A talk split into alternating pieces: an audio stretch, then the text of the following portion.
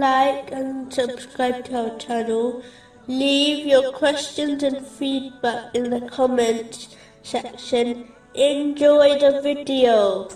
Moving on to chapter nine, verse one hundred seventeen. Allah has already forgiven the Prophet and the Muhajireen and the Ansar who followed him in the hour of difficulty, after the hearts of a party of them had almost inclined to doubt. In a narration found in Sahih Muslim, number one fifty-nine, the Holy Prophet Muhammad, peace and blessings be upon him, gave a short, but very far-reaching, piece of advice, which is to declare one's belief in Allah, the Exalted, and remain steadfast on it. This steadfastness means that one strives, in the sincere obedience of Allah, the Exalted, in all aspects of their life.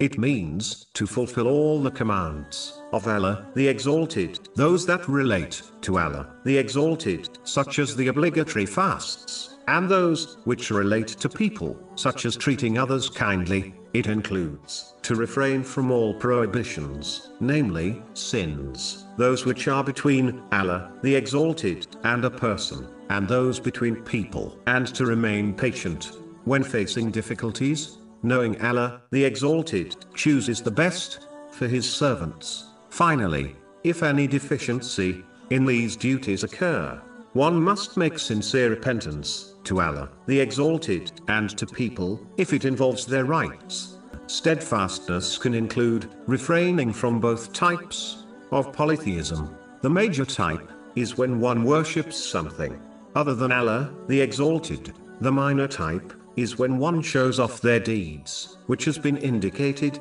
in a narration found in Sunan Ibn Majah, number three nine eight nine.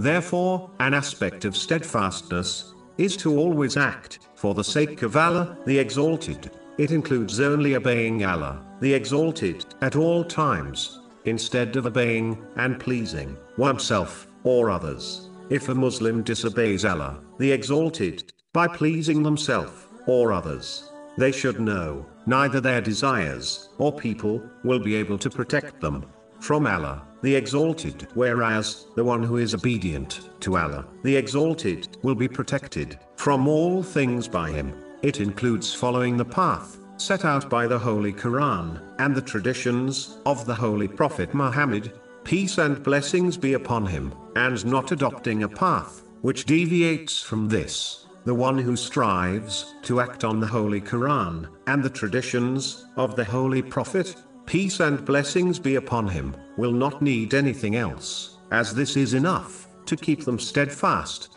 on the straight path which leads to paradise.